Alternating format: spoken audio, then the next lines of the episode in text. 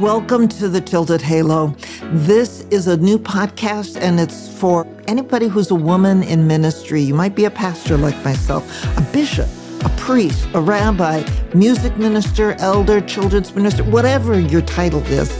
You're absolutely in the right place, especially if you're someone who loves your ministry and you're doing it well and you're feeling pressure to sometimes be perfect and deep down inside you know you're not. And how in the world to deal with that. And men, you're absolutely welcome here too, because this is about ministry and the same thing can happen to you. So you're all in the right place.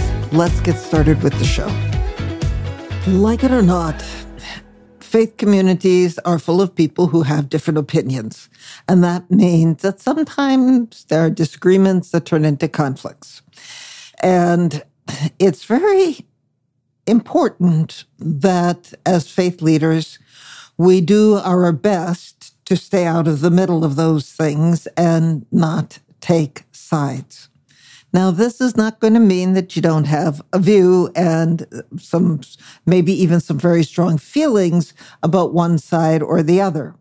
But taking sides on something when it's between members and it's not, uh, and especially if it's not an issue about biblical interpretation or something like that, it's it's really important how we address those things. Let me give you an example.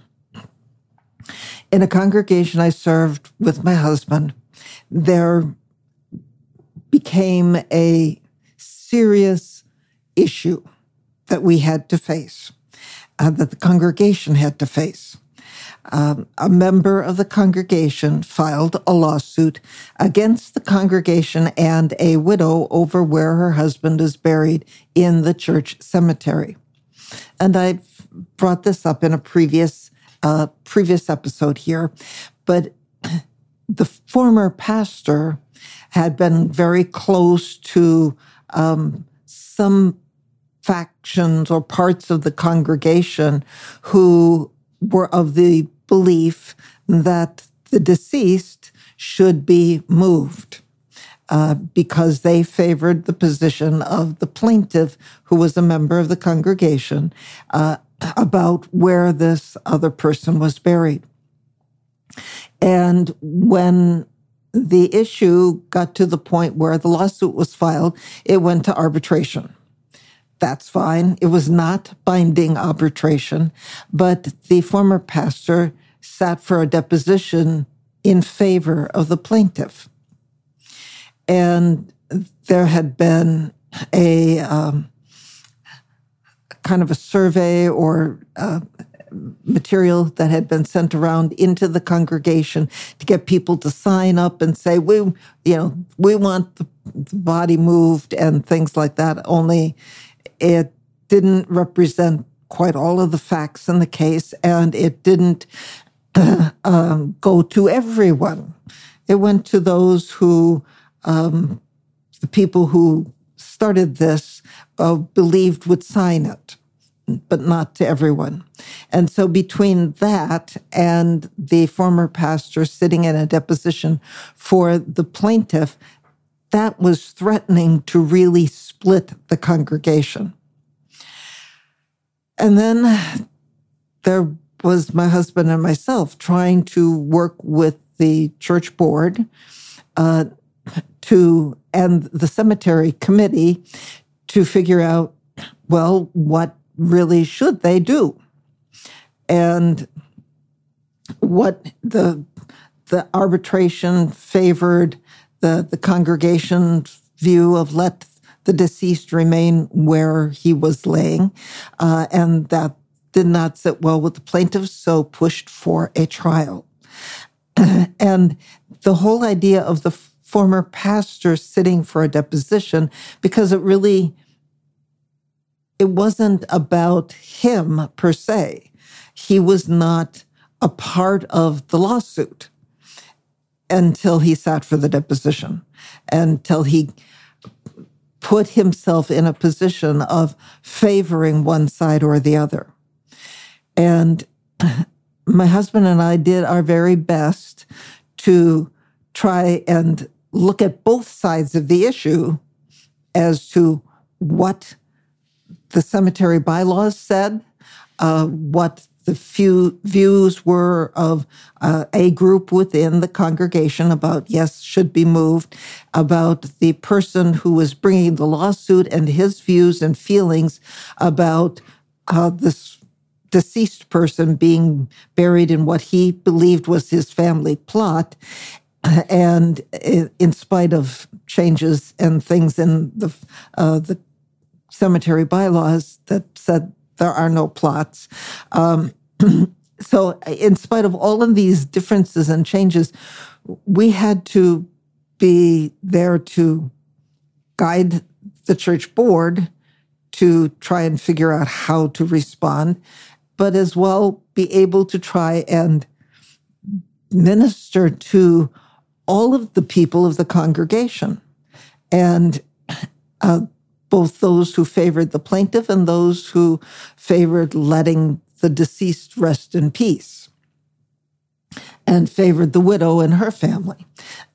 so it was it was a delicate walk.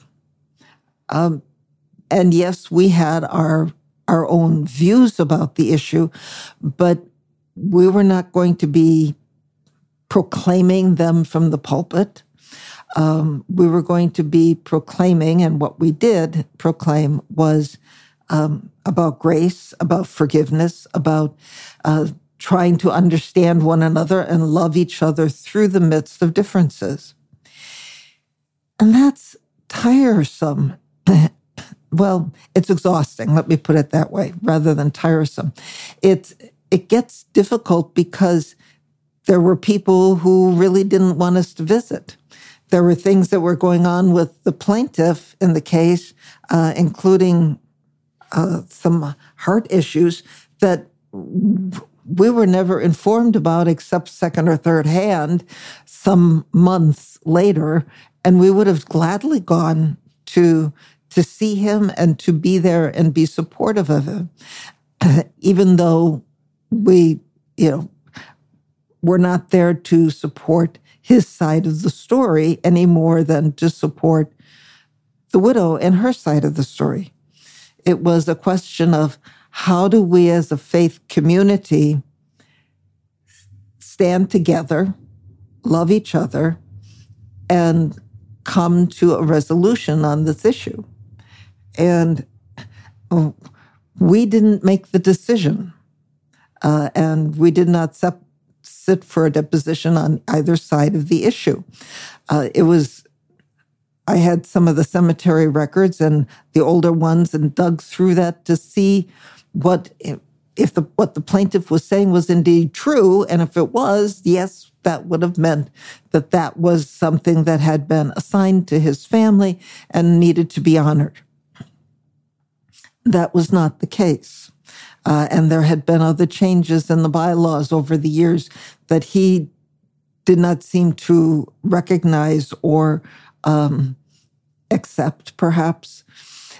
And there were things about how the cemetery committee did things that needed to be addressed too, that they had not been as perhaps open and as um, uh, specific about some things as they could have been over the years to make sure that everyone in uh, the congregation who had some ties to the cemetery or had some beliefs that there might be a family plot got all of the information over the years. And this is something that stretched back um, like 50 plus years before the the deceased died and was buried, as some of the understandings that the plaintiff had about the cemetery and what was what and how things were going.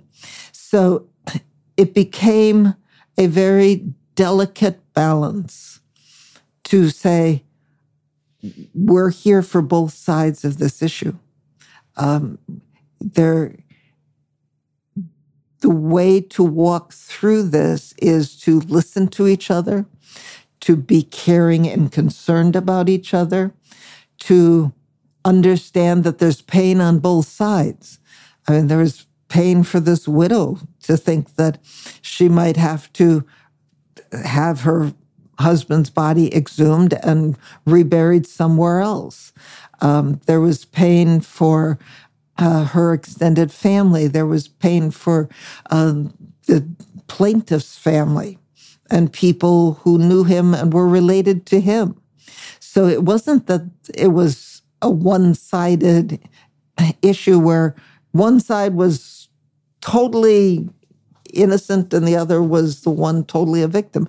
That wasn't the situation, um, at least as we saw it. There was pain and issues and tensions on both sides. And that's typically what happens in a conflict and a dispute and an argument. That there's there are points of, strength and issues to be looked at on both sides of the argument, both sides of the conflict. And we need to be honest about those and raise those up and say, okay, this is what is. These are, if there's uh, specific data that we can bring out, that needs to be brought out and put forward as well so that people understand that data that's there and can see it and understand that. And that's important too. And how we treat both sides is going to be really critical in the issue. But the result is that there were people because of that issue who probably forever saw myself and my husband as um, supportive of the congregation's viewpoint, just because we didn't come out and say that we were supportive of the other one. And that's something that you'll never be able to undo uh, or may never be able to undo because of how people perceive things. But it's really important for us to be as unbiased as possible, to bring out the positive and the points and the strengths on both sides. And part of that, as the situation continued, excuse me, um, through it, it took six years, by the way, to resolve this, at least legally. Um, and through all of this, there came a point where there were members who felt that the plaintiff and people who supported him were becoming so difficult that they wanted to exercise a clause in the church constitution about removing them from the congregation. And that would have only added fuel to the fire. That would not have, uh, that would most certainly have split things and caused a bigger rift and a bigger problem. And yes, things were difficult at times. And people said things and um, were not always kind about it. And that's unfortunate. And that happened somewhat on both sides of the issue. But, you know, kicking people out um, at that point would not have been helpful in the least. And so we had to pull the church board and those people back and say, no, that is not going to be uh, a useful thing to do at this point in time, and hopefully not ever. Uh, so, yes, it took six years to come to a legal resolution of that, but I know that that pain of that situation and everything will live on in that congregation and the history of that congregation.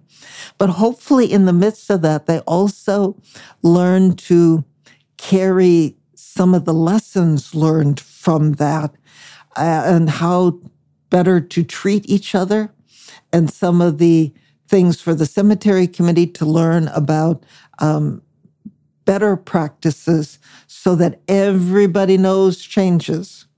Uh, instead of just putting it out in newsletters and, and things like that to make sure that those it, that information is sent specifically to the people who are involved so that everybody gets that information and they can verify that. Uh, and that would be something to fall back on. Yes, that might be more expensive and it takes some work, but those are ways to help avoid problems in the future. So think about that next time there's a conflict.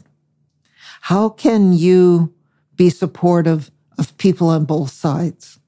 How can you, um, knowing that you will have a viewpoint on something, still, if you're as a leader in the congregation, lead the whole group and talk about what's how to be together as a family of faith, how to work together and work out this situation as a family of faith so that everybody feels heard, everybody feels acknowledged, everybody feels like their issues are taken into account and taken seriously.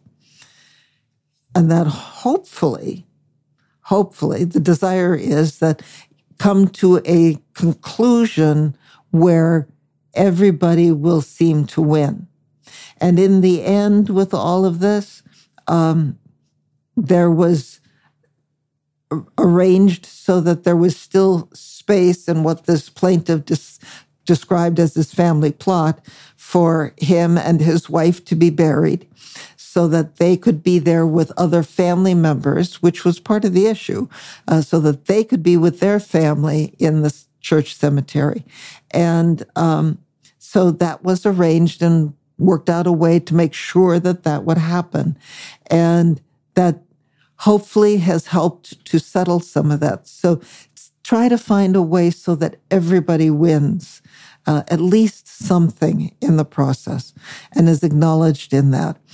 And that's going to take some delicate balancing for you as a faith leader to walk through that and to be there for everyone who's in the midst of this, uh, to have as many open conversations for, with everybody invited as possible, um, so that they all get to hear at one time what's going on and what's known. Uh, and but if there's a lawsuit that's filed, then there has to be protected conversation for the sake of the plaintiffs and the defendants. So for their positions, so it's it gets to be um, uh, a real challenge as a faith leader, but it is possible to be there for everybody and to be there uh, and work together with everyone in the situation.